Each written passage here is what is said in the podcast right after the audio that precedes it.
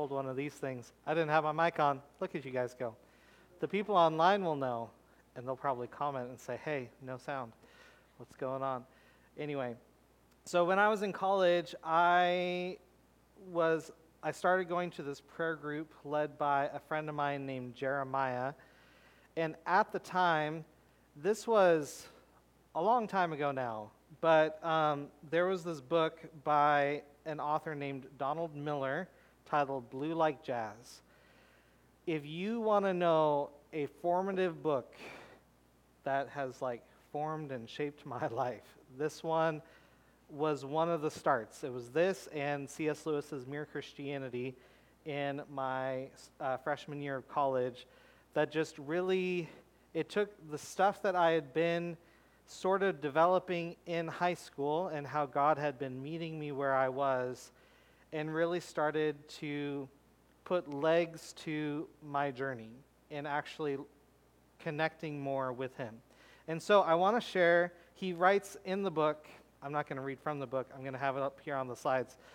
But uh, I want to share a children's story that's kind of like a fable or an allegory. I don't, anyway, it, it's in a kid's style thing, and you'll, you'll see what I mean. Go ahead, Richard.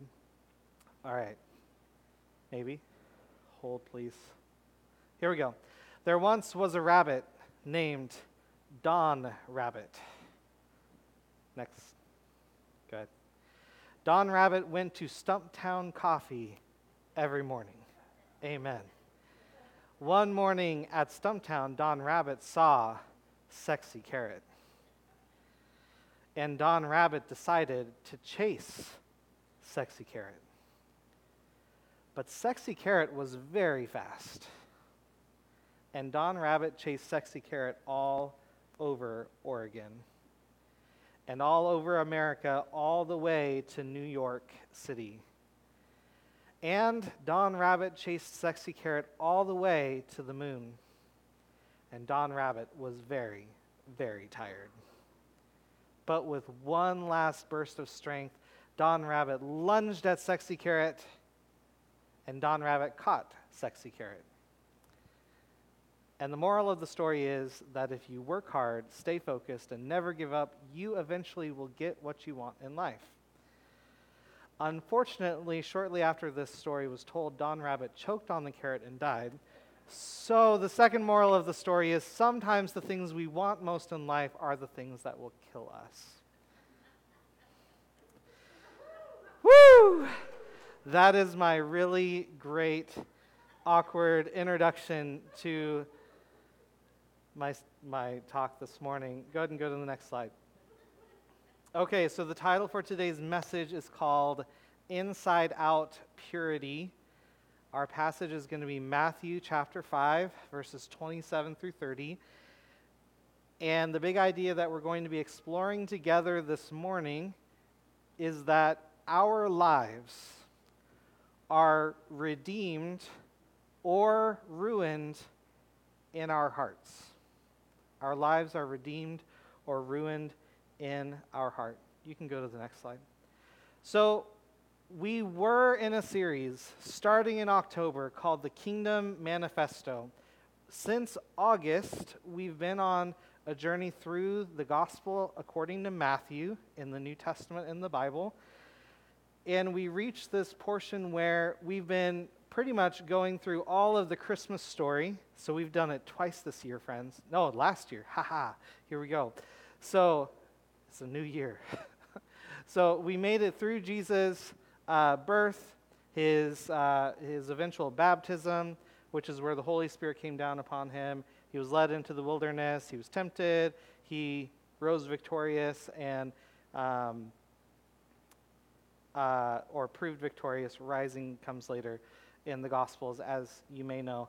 And so then Jesus starts his ministry in the region of Galilee, um, which is in the north, which is really around where Jesus grew up anyway, because Jesus grew up in the town of Nazareth, which was around that area. And so he settled in the city of Capernaum, and he started his preaching and teaching ministry there, and he was healing and casting out demons, and it's all very fun, all very good, and you can read more about it or catch up on past sermons if you'd like to know more.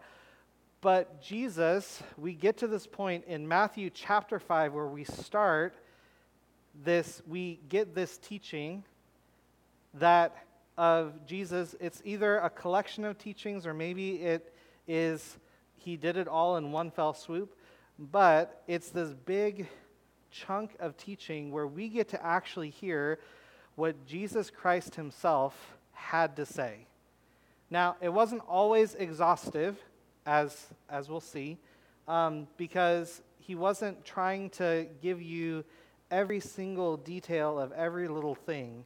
It was more covering with a broad stroke saying, here's these topics about God's kingdom, which, as John the Baptist had preached and Jesus had picked up that teaching as well, that the kingdom of heaven was near, which means that the kingdom of heaven is now. And Jesus had come to start that, that kingdom. So go ahead and go to the next slide. And so here we have this comparison. So in the Sermon on the Mount, there's the list of blessings. You can go back and learn about that.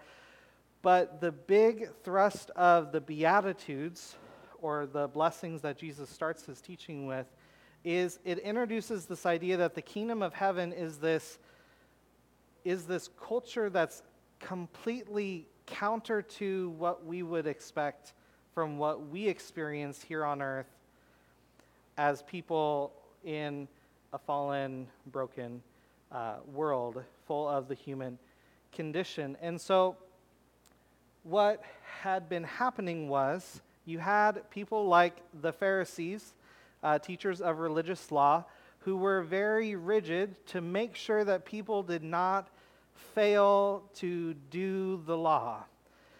And so they were like, you have to follow the law of Moses. There's my Charlton Heston Moses. I love that movie.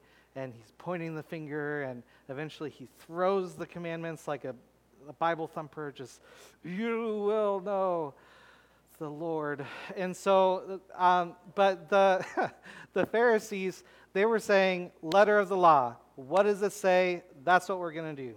Oh, and if there's confusion on it, we're going to interpret it, and then whatever we say is that interpretation, then you have to do that thing. So Jesus comes, he is bringing us this perspective of the kingdom of heaven, and he's teaching about it, and he is in this section giving about six different case studies of where God said something in the Old Testament and he's not erasing that. He's saying, yes, that stands. But then he's expanding upon it. You can go to the next slide. Because oftentimes the Pharisees would stop short at, okay, if you complete this physical obedience, you've gone as far as you have to go. So, Jesus, in these six case studies, he makes these, it's this teaching pattern. He says, You have heard it said this, but I say to you. And so there is this, this, uh, we're not there yet. Back. Okay. Um, there's this understanding that God's word is true, God's word is good, and there is purpose to what God has said, and He's not erasing it but he is expanding our understanding of what that thing is. And so, um, just before we took a break from the series, we covered the topic of anger. And so, if you want to look back at that, it's on the website. And today, we have the awkward, there's no good time to step back into this, folks. Uh, we get to talk about adultery. And so, Thanks, love. Thanks. Oh, I love you guys too. So, um, so with that being said, gird yourselves, buckle up, because it's going to be a fun ride. So, if you have your Bibles, please turn with me to Matthew 5. We're going to begin in verse 27. We're not going very far. I'm going to be reading from the English Standard Version this morning. Uh, if you'd like to follow along with that, you can find it on the screen. Uh, but also, whatever Bible you read is good. So, here we go. Jesus speaking, he says, You have heard that it was said, You shall not commit adultery. Pause. So, that's a direct quotation from the Ten Commandments. That's a direct quotation from also in Deuteronomy where God repeats the law. And so that's direct quotation. Jesus is not doing away with that. He says, You've heard it said, You shall not commit adultery. But I say to you that everyone who looks at a woman with lustful intent has already committed adultery with her in his heart. Think Don Rabbit and Sexy Carrot. Don Rabbit already had plans to consume that carrot, y'all. Okay, now, if your right eye causes you to sin, tear it out and throw it away. For it is better that you lose one of your members than that your whole body be thrown into hell. And if your right hand causes you to sin, cut it off and throw it away. For it is better that you lose one of your members than that your whole body go into hell. So, we're going to define some terms. Uh, one of the things that I love to do, and I, I don't know if I'm going to start it up again this January, but I love to read through the book of Proverbs. Um, I'll get more into that. But one of the things that Solomon, in all of his wisdom, says to uh, his son that he's speaking to, he says, Son, beware of the immoral woman, beware of her lashes. And it just so happens that these words could form the word lash. And so we're looking at four words that I want to define before we go much further. And that is the word lust, adultery, sin, and heart. Beware of those lashes, y'all. So, um, first term, go ahead. Yes, proceed. All right, so the word lust in the Greek means to long for, to lust after, to covet an object. And it's the Greek word epithumeo, which is made up of two, it's a combination of two words. One is upon, or location on the surface of an object, and thumos, which is passion, as if breathing hard or an intense desire. And so it's like, hold, uh, hold on, hold on, we're not there yet. I'm still talking about lust. Here we go. So, here we go. So, it's kind of like when you, here's an example. So, last night, Angie has been starting to try to eat clean. Okay? And last night I was working on my sermon a little bit, and we had some leftover cheesecake from from all the festivities that we've been a part of the last couple of days. And I can't remember exactly what she said, but she basically said, You're mean. um, because, it, you know, at different times, like, if she was completely starved of cheesecake and all sugar, then seeing cheesecake, which she loves so dearly, she'd be like, I need that cheesecake. Um, but I digress. So that's lust. It's, it's very similar to coveting because you're lusting after or you're desiring a thing that is not yours and it's not yours to be had. And it's something that it in scripture there's only I think 3 or 4 times that it's ever used in a good sense. It's always almost always used to refer to a a bad or twisted desire, something that shouldn't be. Okay, now you can go to the next slide. Then there, nope, nope, back. Okay, adultery. Okay, so that is to have unlawful intercourse with another's wife.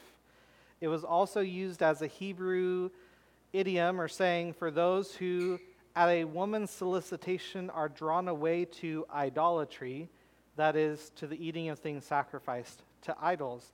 Interesting thing, I don't know how to say that Greek word. Moacheuo? I don't know. But what is it? Moichuo? Okay. Thank you, Rob. Love you, brother. So, um, the interesting thing about this is that it's the same word that's used in reference to Revelation when they're talking about the woman Jezebel, which is a character type, and in Scripture, she was a real person, but where she was drawing away people to worship the Baals back in the Old Testament. And so you have this, it, it's not good. It's this immoral woman, it's this drawing away, it's this enticement to have this um, intercourse with another's wife. Um, go ahead and go to the next slide. Uh, next, sin.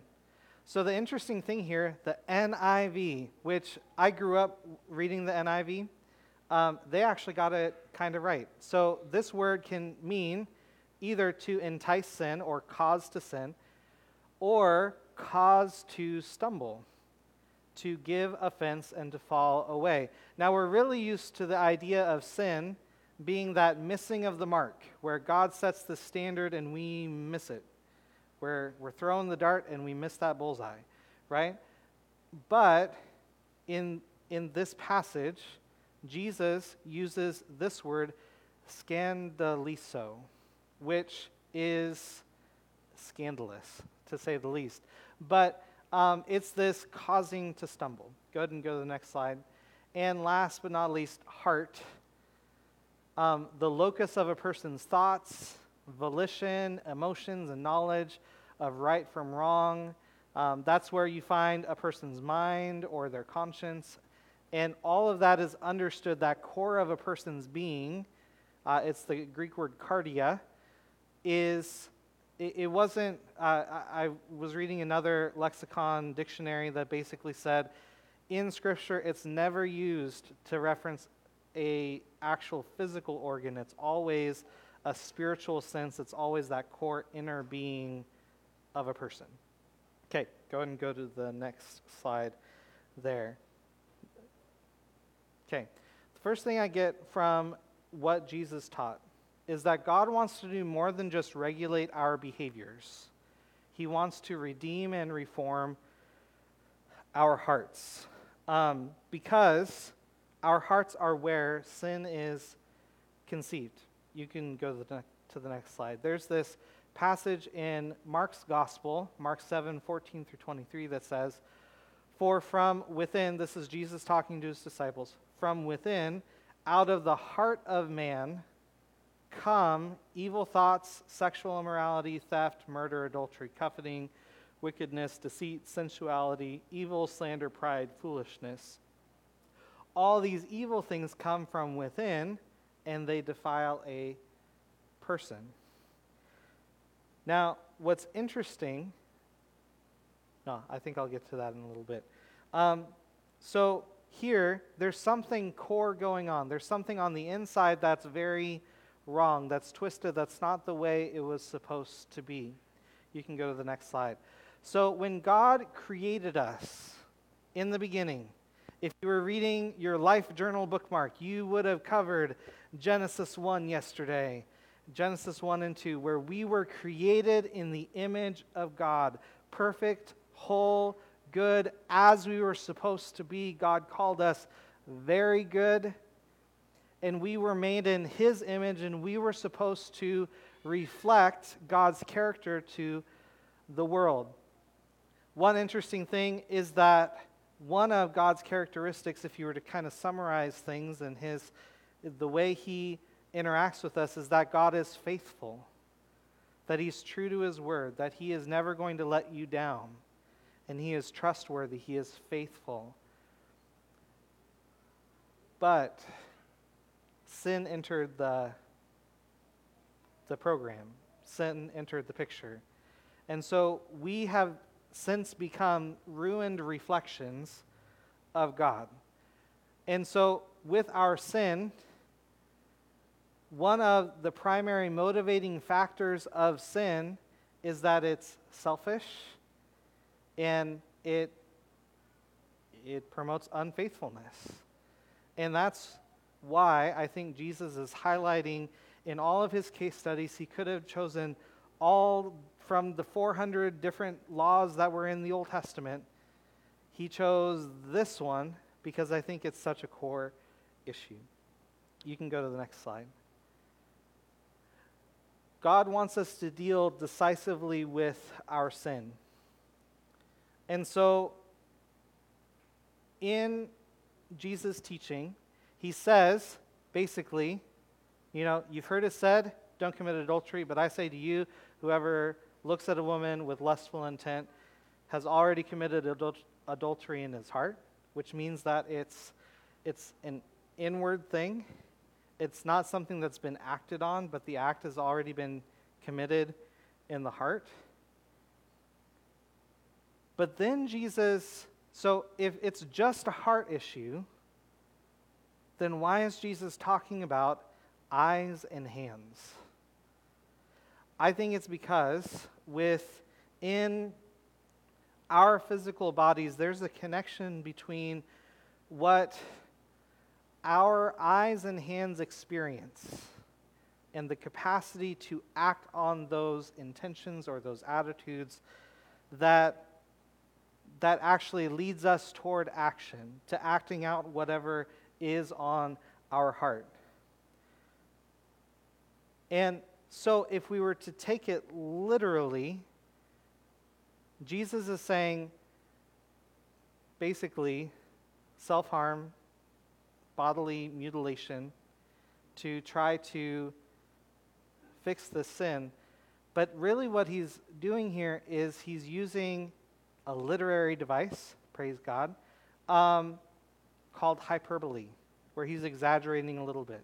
Kind of like what he did with anger, um, where he said, if you're angry, if you're going to sacrifice your, your offering and you, somebody has something against you, go the 90 miles home or so to be able to reconcile with the brother. He's using exaggeration here. And so, but he does say that if your eye causes you to sin or stumble, that you're supposed to gouge it out. If your hand causes you to sin, you're supposed to cut it off. What that I think really means, if we're using the literary device right, is not to actually do those self harm things. What it really is, is to say you need to deal decisively with your sin. That if, like, really there's a heart issue going on, but as you go through this world, if you need to make some changes to help guard your heart, then you need to make those changes. Also, in the book of Proverbs, there's this, uh, this verse in Proverbs 4:23 that says, "Above all else, guard your heart, for everything you do flows from it." And this piece of wisdom, what I love about it is that your heart, even though that was in Hebrew, but in, in that ancient mind, if your heart is the core of who you are and everything you do flows from it, then that means that you need to tend to your heart. You need to make sure that you're, you're adjusting your life and making decisions so that you can not be led into sin, to not stumble. So we'll, we'll talk more about that, but go to the next slide here. Uh, everybody that I've heard teach on this uses this quote from Martin Luther in his commentary on Matthew 5. Martin Luther uh, said this We should not make the bolstering of Jesus' teachings too taut here, which means too tight, as if anyone is merely tempted to look at another with lust as eternally damned. And here's the great part I cannot keep a bird from flying over my head, but I can certainly keep it from making a nest in my hair. And he didn't have a lot of hair, folks, but making a nest in my hair or from biting off my nose. We need to deal decisively with our sin. Go to the next slide.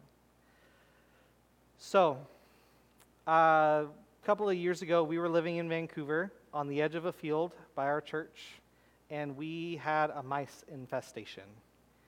And I was horrified, and I was I almost had PTSD from it. Not to make light of that condition, but just like there were so many of them. We had a whole mice nest, whatever you call multiple mice in a group family thing together.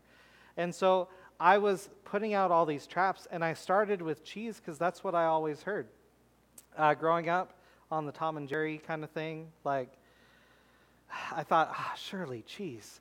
So I would set it on that little apparatus there, that little cheese like thing, and that little bugger would just nibble it off. He'd come by and he'd like grab it. I never saw him actually do it, but like they'd, they'd get it off. And then it wouldn't spring. Until finally somebody told me, oh, you need to use peanut butter. That'll get him. And so then what I did was I put some peanut butter on it, and it had to be kind of messy. Like, no really big distinction there. He couldn't just grab the hunk of peanut butter off, it had to be the creamy stuff, right? And so, and then, whap, it would get him. One of the things that I think is interesting is that that's kind of like what the enemy does to us. He puts something on, oh, and with the word sin, the, the idea of a stumbling block, it has this idea of a trap that's set. Where that little yellow apparatus thing would be a stumbling block where something is set. It's right there, it's triggered. And then, if you trigger that, then bam, you're dead. And what is fascinating to me is that that's kind of like what the enemy does to us is he uses situations and things to entice us to sin, whatever your your triggered sin might be. And he might even create a messy situation to where you can't really tell the lines and you try to dance as close to the line as you possibly can and then whap, you're caught. Whap, you're dead. And so from Proverbs, we get this wisdom from Solomon, who, as Angie points out, if you ever want to talk about just a, a, pet topic for her, she's like, Solomon was such a, a strange example of a man of faith because he was supposed to be the wisest man and yet that man struggled with lust because you hear all the wisdom of how to try to avoid it. But he uses this phrase in Matthew 5, or sorry, Matthew 5 8, Proverbs 5 8, where Solomon says to his son, Keep your way far from her and do not go near the door of your house. If you're a little mouse and you're trying to get some food and you see food on this kind of a trap, don't go near it if you know that that trap is going to trigger you. Because chances are you'll be caught up in that in that trap. So, go ahead and go to the next slide. I want to share my testimony with you all this morning. I'm not going to go into all sorts of different details. Well, because I don't have time, Jim. That would be a couple hours. we can have coffee sometime, and I'll, I might go into more detail. But the reason I want to talk about my testimony is because Jesus, he, he's speaking this to these people.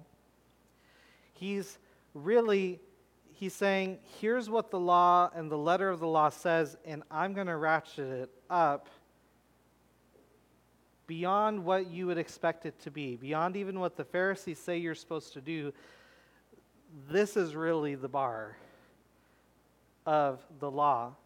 And so for me, in my life, since I was young, I have dealt with this issue of lust, uh, lusting after, um, after women. And for me, uh, on my journey, God has met me in my mess where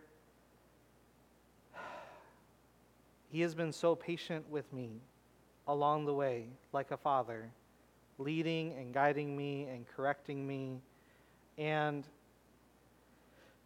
when, uh, where things really started where I think I really started my journey. It was my sophomore year, uh, well, uh, the summer of my sophomore year, going into junior year of high school. And I went to this worship conference. I had been serving in church, had been growing up in church, had been doing all these things, all the while, as most young people do, I was flooded with hormones and all other people flooded with hormones and I was I my life exhibited more of Romans chapter 7 where I don't do what I want to do and I do do what I don't want to do and I'm just covered in doo doo all the time. And so that's kind of what it feels like uh, being caught up in addiction or sin. And so uh, God met me, and in that moment, at that place, I started to see victory. But I, I wasn't out of the woods. And then, uh, uh, you know, um, a couple years later, I had started quasi flirting, dating with a gal, and all of this lust that was in my heart came out in almost having intercourse with that gal. And and you know, not married. We were just in college. And then she came at me and condemned me and said, "Oh, you're you're supposed to be this man of God. How can you be a man of God? And like you're you're caught up in all of this. I don't want anything to do with you." And that shame carried with me through the rest of college. And even though God was continuing to meet me in my mess, continuing to meet me, and I was seeing some growth and some victory and some, you know, advancement, that really stole the joy from my marriage and from my relationship with Angie. And really, it ruined a lot of Angie's and my initial relationship. And I share all of this with you because it wasn't until about a, a year, six months, nine months into being uh, married with Angie, I had started going to a Bible college because I thought, well, I need to pursue this thing of ministry, um, not really knowing what to do with my issue of lust. And the Holy Spirit started doing an overhaul on my life and I started to see more victory, more space and time between relapses, more more opportunity of just experiencing God and who he really was. And it was in a chapel service where all my life I had been raised up and it's like everybody had told me, look, you're just a sinner. All you're ever going to do is sin, so you might as well get used to it and like try your best, but you're still going to fail. And there was this moment, I was, I was a, a, a freshman in college and in worship, I was reminded of Romans chapter 8, where, where Paul writes, There's therefore now no condemnation for those who are in Christ Jesus. And that, that started to break me. And it started to overwhelm me and started to change me and my heart. And that didn't mean that I didn't relapse. It didn't mean that I didn't mess up, but it means that God's grace was sufficient for me. And it means that I was free. And I started to experience more and more and more freedom. When 10 years ago, I started my longest stint of no relapse my daughter Maggie was born. And that event completely just changed. Well, it it kept me busy, friends, because you know newborn babies and all. But um, but it's been a long journey, and I I'm happy to say, and I'm hum I, I submit it to you that I'm a little over two years clean and pure. And what has done it for me, uh, as we'll touch on in just a moment, is that I finally came to a point about three or four years ago where I said, I can't do this alone. I've been trying to do this alone, and I've been trying to figure out how to live rightly, and I don't know how to do it. And so finally, I called up somebody who I knew struggled with the same thing I did. And we have been walking together and meeting once a week for the last three or four years. And that community and that camaraderie and that help of another person has completely transformed how I see the Christian experience. We need each other. I need you. And you need me not because I'm a pastor, but because I'm a fellow brother in Christ, where the floor is level at the foot of the cross. And we are all dealing with something. Your issue may not be lust, or it may not be sexual in nature. It could be, and I'm not just going to harp on this one thing, but like it could be alcohol. And Solomon has stuff to say about that too. I don't have the exact address, but he basically warns and says, Don't stay a long time in the tavern staring at the wine, looking at the wine, seeing how it sparkles, seeing how, like, don't linger on wine if that's your issue. Instead, cast it away. I love how the, the New King James even says it. It says, cut it off and cast it away. It's like, get that out of my life. I don't even want it anymore. But the beautiful thing is that with our testimonies, really, so that's our history. That's my history of the ways I've experienced God and how God has proved faithful time and time again, even when I am faithless and unfaithful. But also, that's his story of grace towards me and his story of compassion and how he has shown himself true through and through.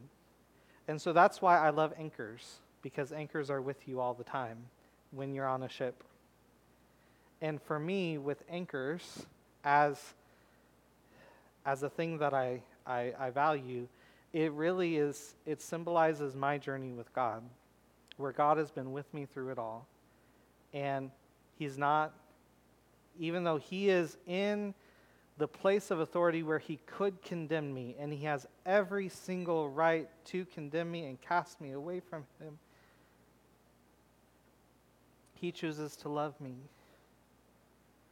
And so I don't know who needs to hear that this morning, but God loves you. And God is not here to smite you and to say, Oh, you dirty sinner, oh, it's a good thing I'm here. Really, God wants you to know that He's like a father trying to help you back up again. There's this great verse in Proverbs that says, Though a righteous man falls seven times, he gets back up again. And so God is trying to help us continue on the journey that maybe you make it a few more steps along the way before you fall but you still had those gains. So you can go to the next slide. So, kind of continuing in this dealing decisively with our sin, there's this quote by a guy named Michael Green who wrote a commentary on Matthew. He says, deliberately to foster lust by erotic books, plays, films, magazines, and websites is to fly in the face of this commandment. For who is to know when the bridle of decency or convention will snap under the strain and the racehorse of our passions break loose? He, meaning Jesus, is telling us that we must deal with sin as drastically and radically as necessary and cut off avenues that we know to be unhelpful to cultivating that purity of heart, which is part of the blessed life which we read about in the Beatitudes. Third takeaway from today, and we're, we're wrapping up here, but I want you to know you are not alone. Your habit or hangup may not be the same as the person next to you, but you are not alone. if you need help, if you have nowhere else to go, or if you just want a place to start, you can come and talk to me. My door and cell phone are always open.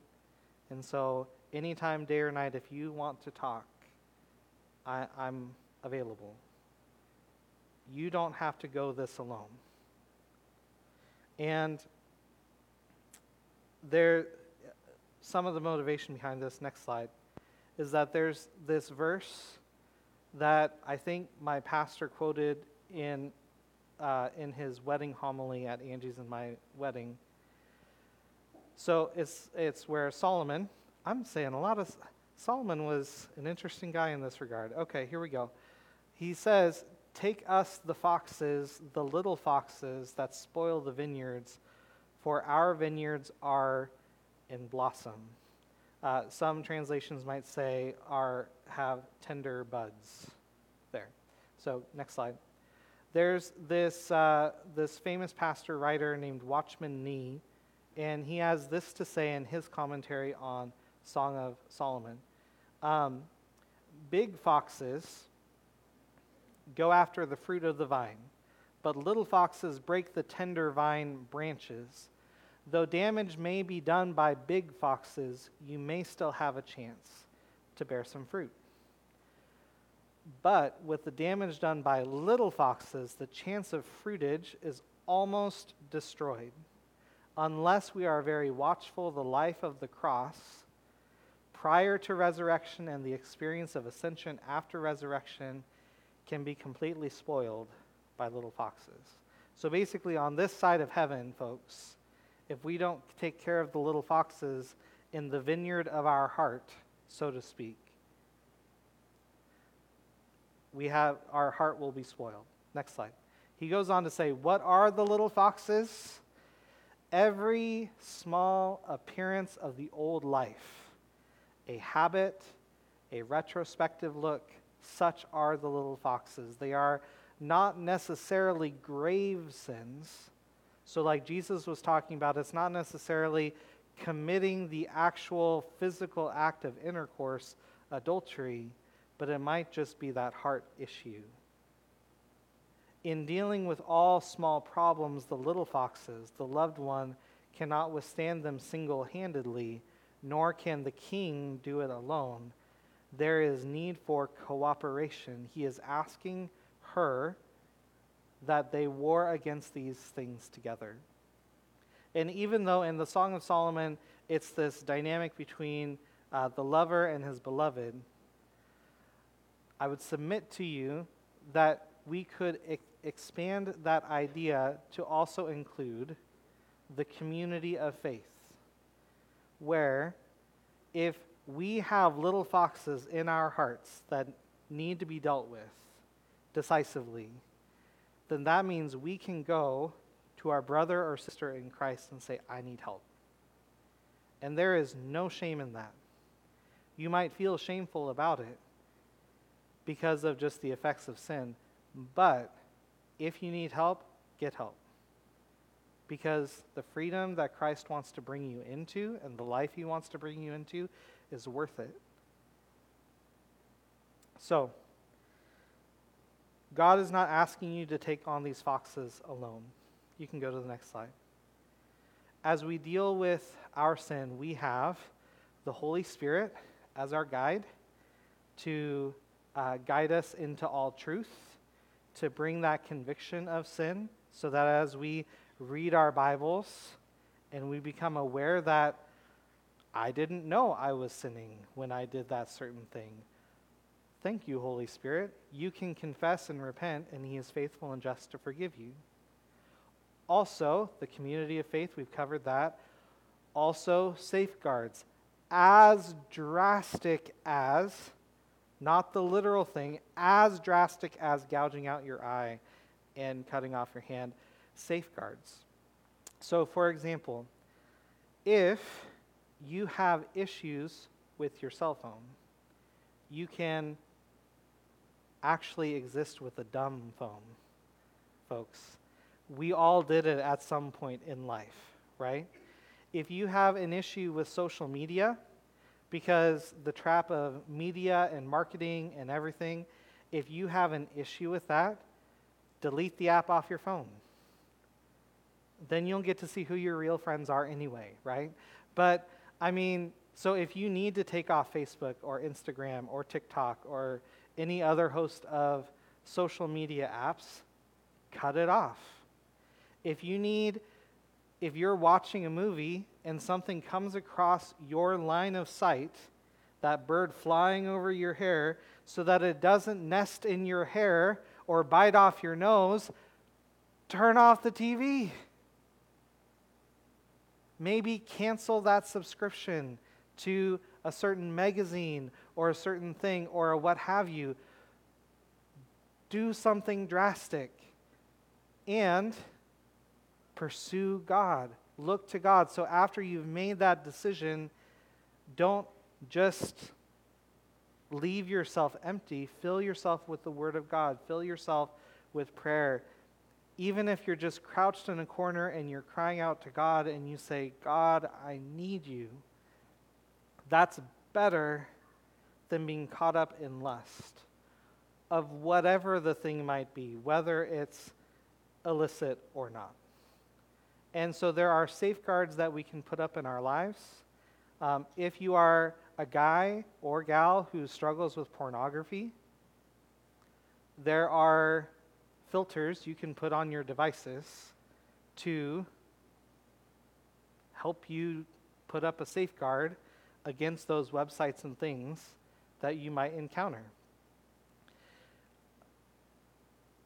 There's no e- easy way to talk about all these things. And so that's uh, next week we get to talk about divorce. Hallelujah. So here we go. So, my point is, though, that we need to deal decisively with our sin. That's the thrust of what God is saying to us through Jesus and the Sermon on the Mount. Because we can either experience and embrace that redemption in our heart and life, or we can let the little foxes ruin our hearts and steal away the joy and really kill us from the inside out. Final thing. In conclusion, actually, there's two more slides. Next slide. Okay. I'm not going to go there and read it, but it's worth a read. John chapter 8, verses 1 through 11. It's the moment where Jesus, who has already said these things, the, the Pharisees and Sadducees, somehow they united around this idea.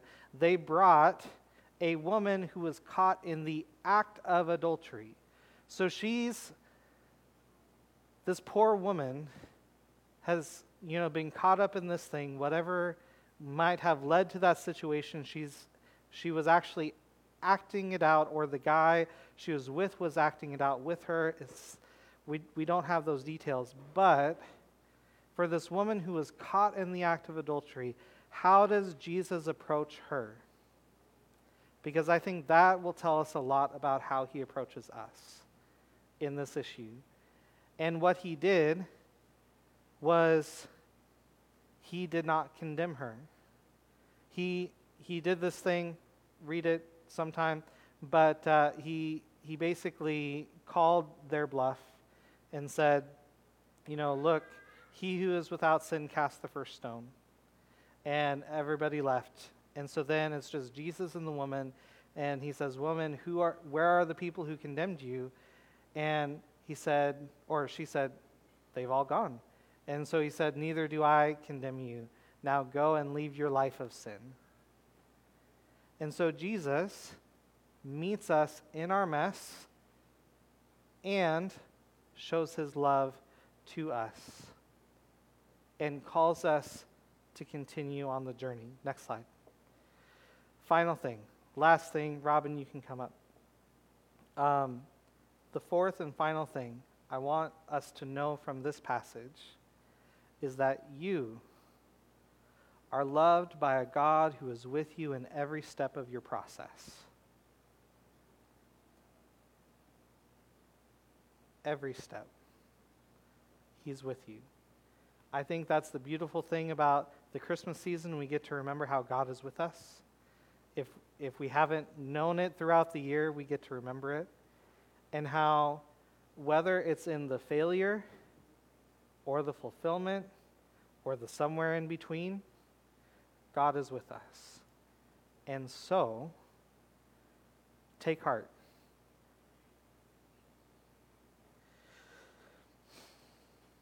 You are loved. And so, let's pray.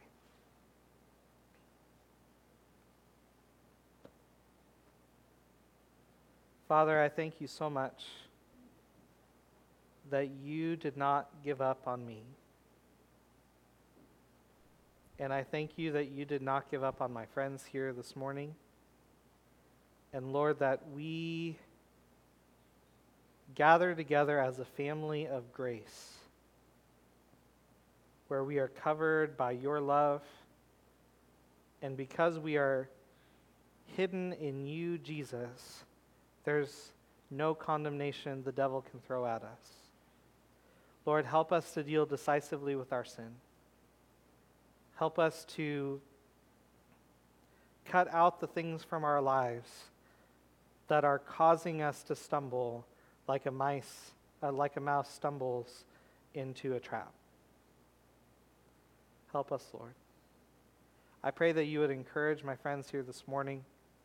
Lord, may they draw closer to you in this new year as they experience more and more of your faithful love to them. In Jesus' name, amen. Friends, would you stand with us as we close?